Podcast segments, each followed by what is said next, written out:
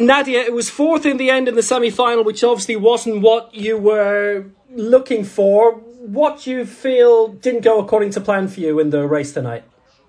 Um, I just didn't have the full strength that I hoped to have in the last 300. Um, but and got got a nice bump at about maybe 100 to go that really uh, made me lose my my stride. But I went for it and I played to my strength. My strength is to, to push hard with uh, 400 or five or sorry, 400 or 300 to go. So I just went for it then and it didn't work out. But um, no regrets, I guess. I, I gave it a go. But how much were you looking forward to showing what you can do in the championships, having had a really good you know, 18 months, couple of years? Um, yeah, no, I was super excited for this opportunity, but it's all about experience, and I'm really happy to navigate the first round, and obviously very disappointed to not get through to the final. But um, I had a great season, and I think I could spend, you know, the next week or so being really angry about that. But I think I just need to reflect on how much of uh, how much progress I've made this season, and and just build on that going into summer.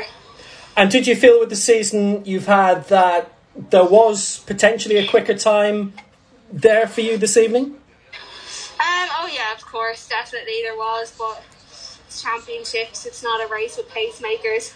We're all running in a line, so um, it's so unpredictable, and I'm just learning the whole time. So hopefully, I can bring the mistakes I made in that in that race forward and not make them again. And the strength in this distance for Ireland at the moment, the fact that the the national indoor record has been you know, swapping between you and Síofra over the past few weeks. It looks good.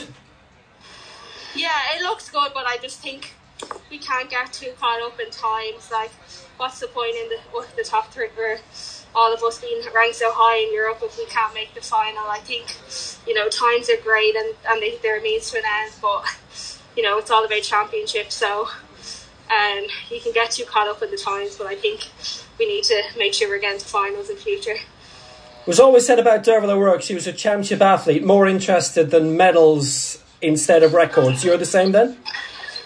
Yeah, I guess so. Like this season, I wouldn't say so. I'd say the times were important because I need to build up uh, ranking points for the Olympics, and um, I've definitely achieved that. So you know that was important too. And then I kind of looked at this weekend as I believe in myself and I can, you know, anything can happen, but also anything good that happens is a bonus because it has been a good season. And uh, my main goal of the season was not to win a European medal, it was to improve my chances at the Olympics, and I did that. And the next six months, in terms of outdoors, are they mapped out for you yet?